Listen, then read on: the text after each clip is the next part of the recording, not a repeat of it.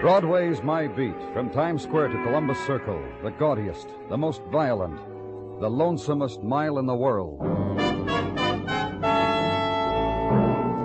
Broadway's My Beat with Larry Thor as Detective Danny Clover.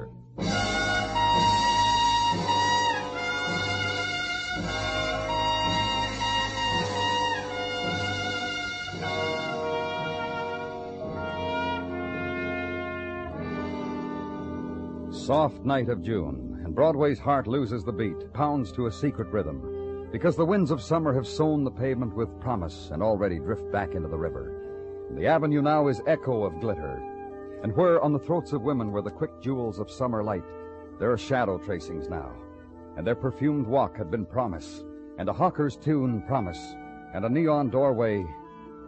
It gets late, so go back to it. Dig deep for the buck. Buy remnant of a summer night. It's the chance of a lifetime. And where I was and Detective Muggavan, summer pastoral, woman in white robe, woman of white hair, and threads of it drifting with flow and ebb of summer wind across the serenity of her ageless face. Woman dead. In upstairs room of tenement. Room by presence of roll-top desk converted to office. Room by presence of death converted to official silences. Official searchings.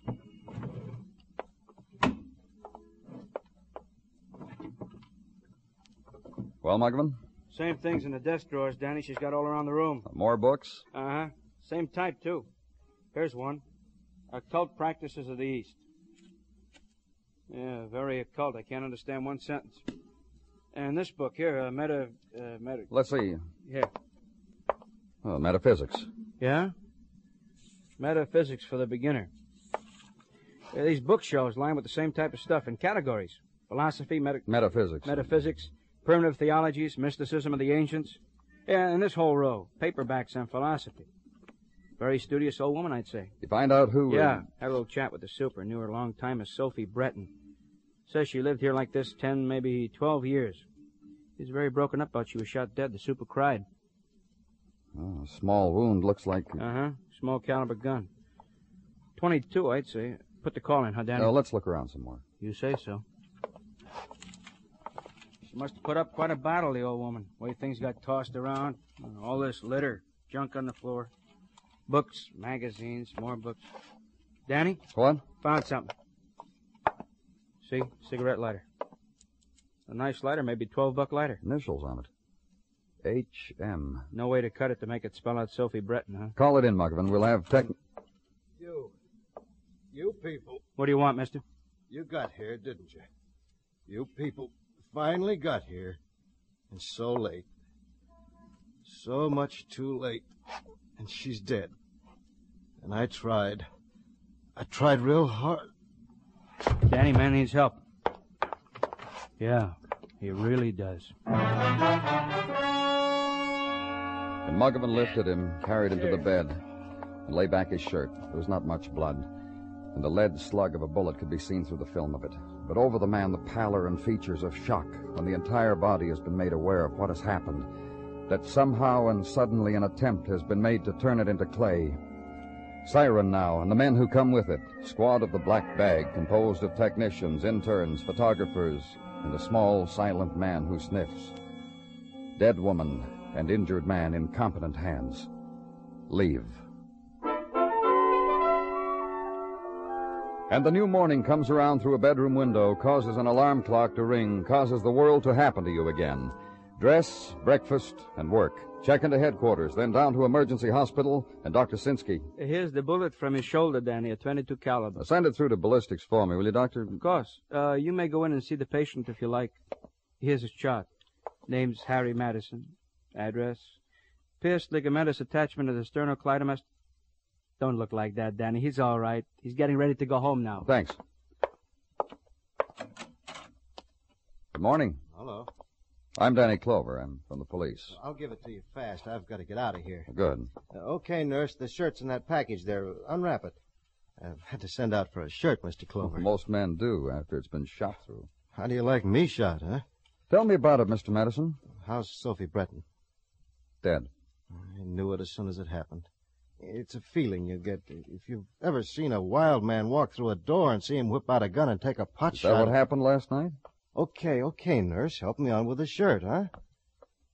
I was there. You must have figured that already. I was there, and I was I was sitting with her, with Miss Sophie. How come? What do you mean? Well, why were you at Miss Brettin's place last night? Why is anybody there? I'm not sure. You tell me, huh? Uh, now button it, huh? She talks to you. You got troubles, you come tell her, and she talks to you. She's got second sight. She talks to you, and you go away and feel better. Drop a couple of bucks in a cigar box on your way out, and figure you're getting the bargain of your life. Now, last night. Well, uh, I was sitting there, and she was talking to me. Door swings open, and the nut come running in with a gun. What did he look like? You got me. Uh, listen, I, I don't want any trouble out of you because I happen not to know what the man looks like. Well, I heard of a time when they had a man busting into a classroom in a college and shoot a couple of blanks off and run right out, and none of those college students. All right, uh, j- just about last night. He yelled at Miss Sophie that she was a phony and shot her. Then he took off. I ran after him. Just as I almost caught him, he turned and shot me. I remember. He was a medium-sized man. I remember now. This your cigarette lighter, Mr. Madison? Yeah. Can I have it? Or you need it for a clue or something? You can have it. Hand me my wallet, will you, nurse? Uh, uh, while you're at it, take a buck out of it and keep it for yourself. Buy yourself something.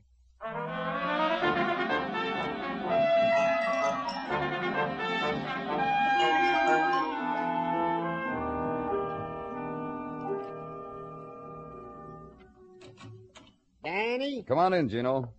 Well, you got something for me? is that a greeting for an old friend? I'm, I'm sorry. Good afternoon, Gino. Did you ever consider that door should open and the face would not be mine? Never? What are you talking about? Just don't take me for granted, that's all. I warn you. What? Time drifts by and who knows what, right? Oh, Gino, the... Just think about it, Danny, that's all. People should start appreciating people instead of Grasby Grabby got something for me, Gino. Never again, I promise. Uh, It happens I have something for you. if you please. The deceased Miss Sophie Brettin was indeed slain with a 22 caliber bullet, with identical markings according to ballistics to the slug which was lifted from Mr. Harry Madison. Go on. Miss Brettin was known in her neighborhood, according to legwork done by our finest, as a lovely old lady who had a kind word for or without money. Would you care to elaborate on that, please, Gino? Glad to. She was a helper of lost souls, a thin but understanding shoulder for weepers. Also, what some people gave her money-wise, she would give to other people who had not a nickel. Danny, let's go. Why? Homicide a couple doors down from last night's killing. People Pete Patrolman said a 22 caliber slug. You know what I think, Danny? I think we got a maniac with the 22. What do you think?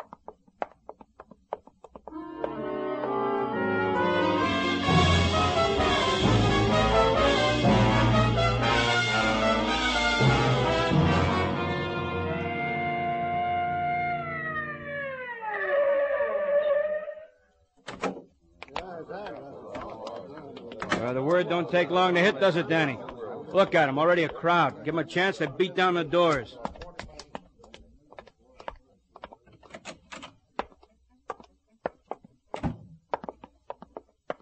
Officer? The room down at the end of the hall, Lieutenant. Uh, we Yeah, just- thanks.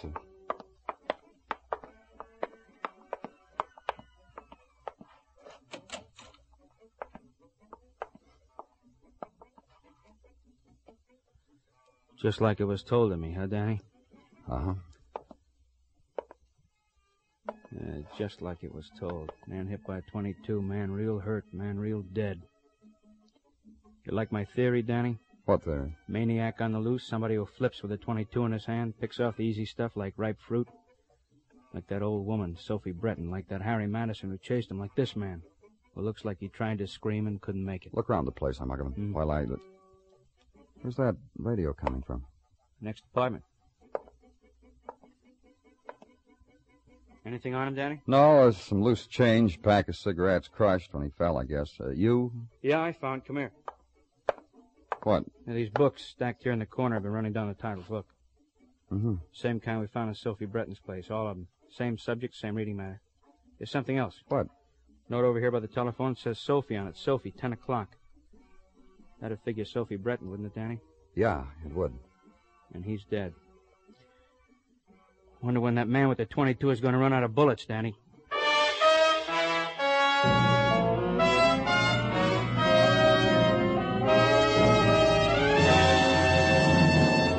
You are listening to Broadway's My Beat, written by Morton Fine and David Friedkin, and starring Larry Thor as Detective Danny Clover. The Checkered Life and Sudden Death of Colonel James Fisk, Jr. is a long title for a fascinating crime classic, the subject of CBS radio interest this coming Monday. Join that estimable man about criminology, Thomas Hyland, weighing the astounding facts of the life and death of Colonel Fisk, whose end came suddenly in 1872.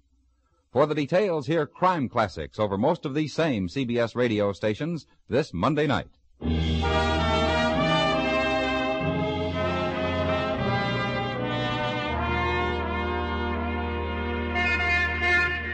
Late afternoon on Broadway is a dreamy carousel, figures in pastel that drift by and spin slowly and never come back again. Just the imagined smile and the floating away. And further on the midway, juggler of buttermilk pancakes. And there, death-defying active jaywalker who, having reached the opposite curb, flips a cigarette at the world and turns left for an encore. And there, the strong man, holding high a bag of knishes. And his admirer, the whimsical girl with the golden hair, today a waitress, at her enameled and lighted fountain of eternal orange juice. Easy time on Broadway, June. The end of the fabulous ride that costs only a dime.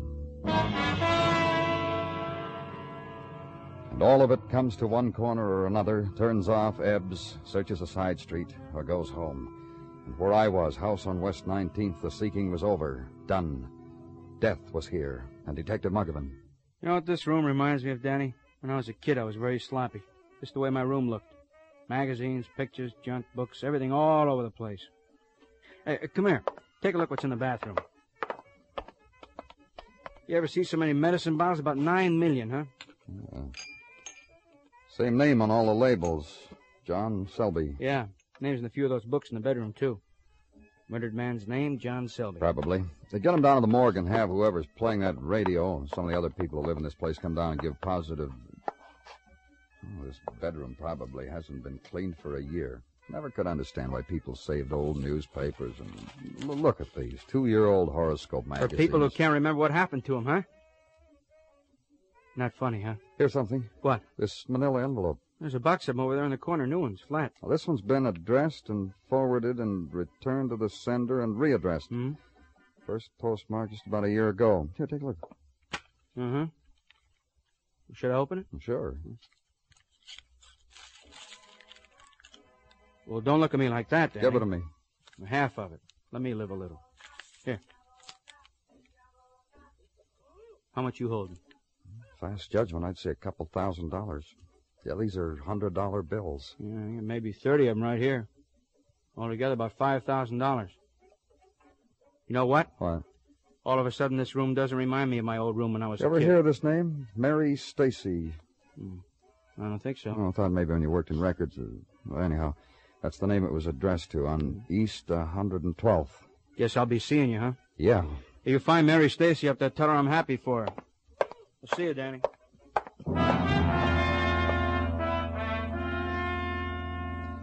Legwork, then. Wander a twilight of summer. Search for a woman who had been chased by $5,000 and who had, in flight, somehow managed to successfully avoid her pot of gold. Gift, debt, gratuity, alms from a man now dead, and know not which or why. So, legwork and search. And first address on envelope becomes a thing colored by tenement and screech of children fleet on pavement and through adjoining alley becomes a man in undershirt and great freckled bulging of arms, on them glint of red down, and suspenders loose hanging to the knees. And be told while he scratches a dachshund's ear that four years ago, maybe a Mary Stacy did live there, rented a hall bedroom. Sure, Mary Stacy, remembered because a man once had come and inquired for her after she moved. Only way anyone in the house knew she was even alive. Man given a forwarding address which Mary Stacy had scribbled on the wallpaper. Not to be forgotten, the man reckoned and leave him, and to the next address. And a woman works the soil of a potted geranium, asks, kindly hand her the mulch, tells you, Mary Stacy had a room with her. Mary Stacy was elderly and quiet as a mouse and often wept little tears as became her, and then moved on, leaving the geranium and forwarding address behind her. And third address, a 16 year old girl who says, You care about Mary Stacy? Grins with both hands, pushes her hair up from the back of her throat, says, Yes. Mary Stacy took a room from her mom. A creep. Moaned and cried. So a girl young and dreams to be dreamed couldn't latch onto an eyeful of sleep. And fourth address, then, last address, in fall of night, and the man, Mr. Remsen, who offers you a rectangle of stoop. Sit, mister. Sit, you get the chance. In a minute, these steps get fat and sweaty. You knew uh, Mary Stacy, Mr. Remsen? You need her for something? Just trying to find her, that's all. You need her, huh? Look, I, uh... Too bad. Because I don't think you're going to reach her, whatever you need her for. Why not? A year ago, she wandered out of here. Left all her things. Wasn't much. A couple old cotton dresses, an apron, box of pink face powder. Just wandered out and left them. Never came back. Mail came. I wrote on it. Not here. Is this uh, your handwriting? Yeah, that's the manila envelope, and that's my handwriting. You know where she went? Mary Stacy? No. She never talked much, except about her boy. Don't know where she went. Think about it, though. Her boy? Dead boy. Got herself killed by a man, Mary Stacy said. Anyway, she ever had a boy, I guess you had to believe he was dead. Mary Stacy cried and made an effort to believe. You looking for her, right? Uh-huh. You thought of the river? Or Potter's Field? Places like that, where Mary Stacy'd be? Think about it, mister. Mull it over in your brain for a minute. Night, mister.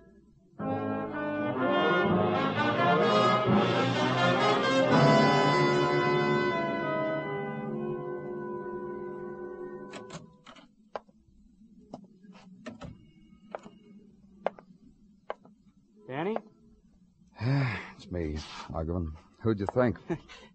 You're tired, huh? Real tired. yeah, I'm tired. You get any supper? No. I got supper. Feel good, too, not tired. I'll remember to eat from now on so I can be like you. Flabby, huh? I'm getting flabby, so's you noticed, huh? Mrs. noticed it, too. She likes it. It gives Uh, me a... Some other time, huh, Muggavan? All right.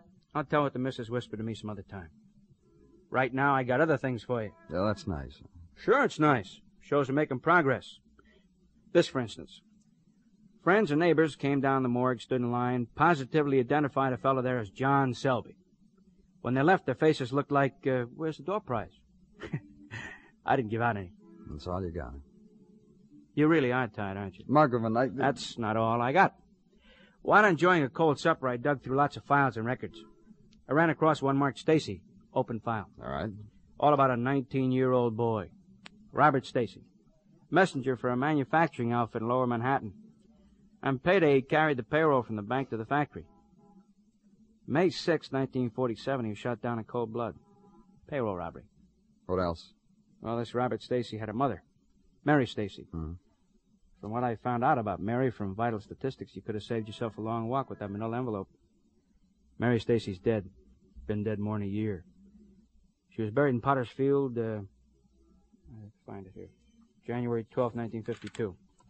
Which made me think about John Selby trying to get that five grand to her. And Selby killed. Mm-hmm. Which made me check technical on those medicine bottles we found in his bathroom. Lab boy said the medicine was issued by the Public Health Clinic on 23rd and Lexington. Now, you get something to eat, you hear, Danny? I'll eat so she'll be happy. And in headquarters basement, dinner, standing in front of the huge iron coffee urn, and choose from the cardboard carton a donut with pale yellow icing. And for reading material, the sign printed by Officer Senker. Eight cents for coffee, fellas, and a dime for the crawlers. Please don't forget. Thank you. Officer, in parenthesis, Jerry Senker. And call the clinic on Lexington and be told tomorrow. We're short staffed as it is, mister. Drop in tomorrow when there's secretaries. So a movie now. Get chased by a man from Mars in a three dimensional manner. Then home, then sleep. Then a morning. Clinic again. Go there, and a helpful secretary introduces you to another helpful secretary who does the same for you to another secretary who asks you to wait. And in a few minutes he appears again, dressed in a clean white coat, takes you by the arm, and leads you into an office. The man at the desk introduces himself. I'm Dr. Magruder. I'm the police doctor, Danny Clover. Yeah, this is the information you probably want. That was John Selby, wasn't it? That's right. Yeah, but that name was murdered last night. The papers. The same man. Murder didn't need to take the trouble. Selby was a dying man. Had a month, two at the most. Been dying for a year or so, incurable. Did Mr. Selby know he was dying? Oh, yes, indeed. He asked, he sensed it, and we told him. We gave him medicine, sugared water. It had a psychological effect. There's not a whole lot more here, charts, x-rays, but what value? Thank you, Doctor. Thank you very much.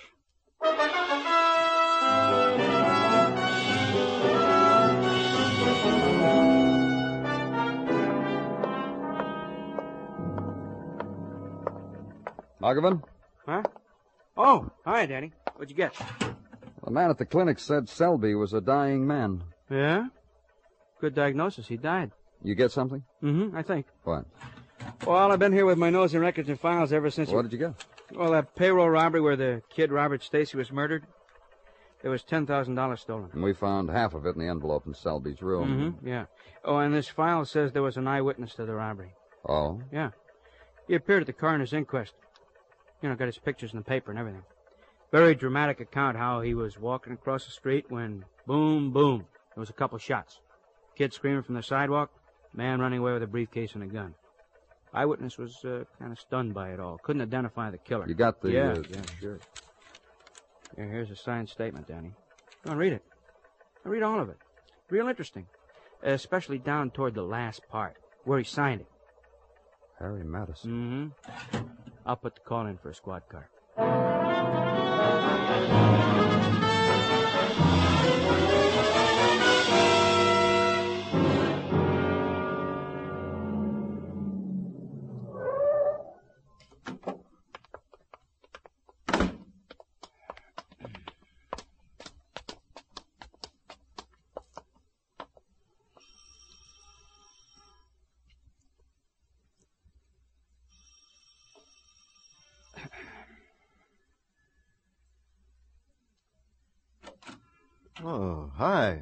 Mr. Madison.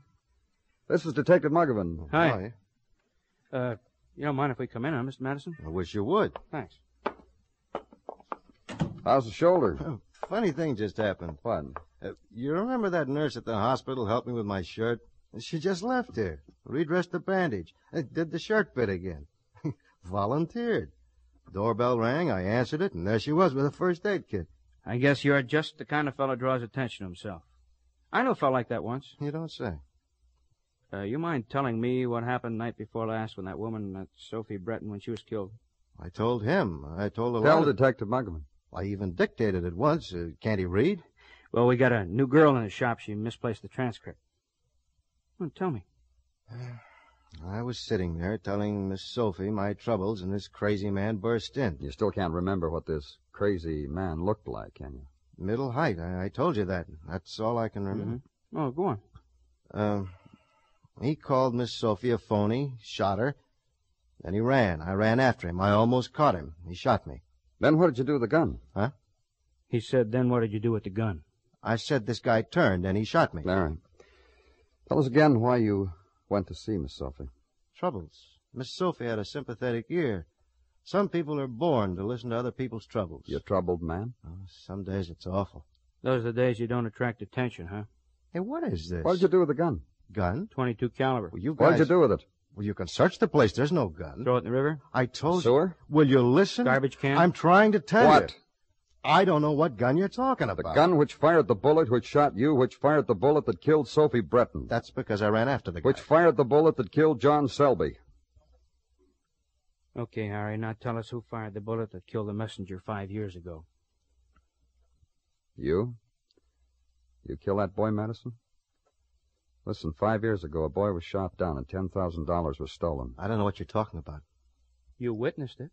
Oh. And half of it turns up in Selby's room. He'd been trying to mail that money to the boy's mother. Why? How do I know? We think we know why. Figures that Selby was in on that robbery, and the boy was killed. And you were in on the robbery, too. Weren't you? Eyewitness. Very clever. Fooled everybody. I didn't kill that boy. Selby held on to his half of the bankroll money, became conscience stricken, and tried to locate the boy's mother and give her his share. He couldn't find her. Then last year he found out he was dying and told the whole story to a gentle old lady named Sophie Brettin. Where's the gun, Harry? I'm telling you, I didn't kill that boy. Selby did? Yes. All right, come on, Harry. Where's the gun?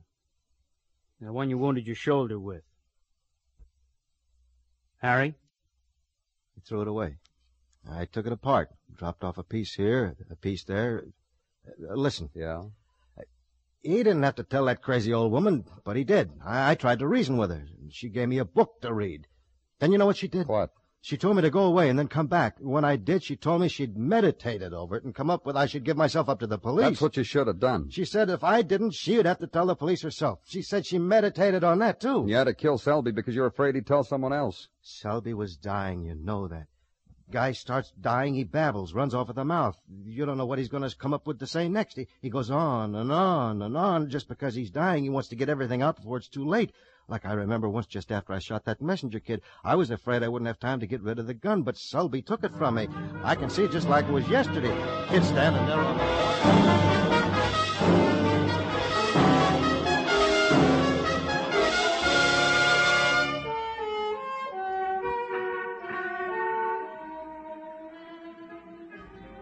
In the deep of a summer night, Broadway echoes with sounds heard only in darkness.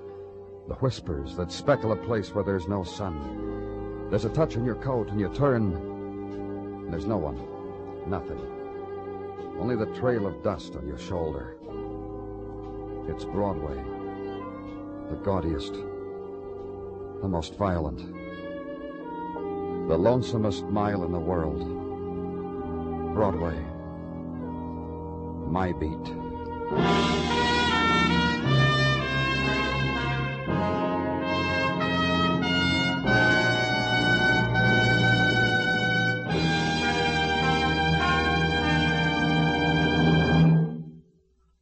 Broadway's My Beat stars Larry Thor as Detective Danny Clover, with Charles Calvert as Tartaglia and Jack Kruschen as Muggavan.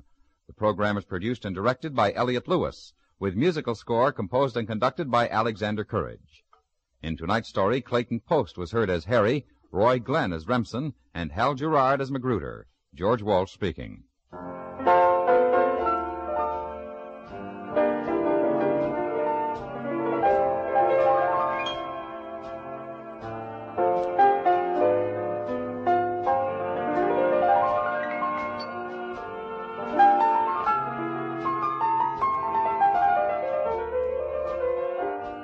Reminder to all able-bodied mystery fans, Tuesday night on most of these same stations, those devil-may-care amateur detectives, Pam and Jerry North, run afoul of a coat of arms in their search for clues to a baffling murder. They may need every bit of help you can rally from your armchair to aid Mr. and Mrs. North this Tuesday night on most of these same stations when CBS Radio turns them loose on their latest case. Stay tuned now for the Vaughn Monroe Show, which follows immediately over most of these same stations. And remember, John Lund, as yours truly, Johnny Dollar, brings you Colorful Mystery Tuesday nights on the CBS Radio Network.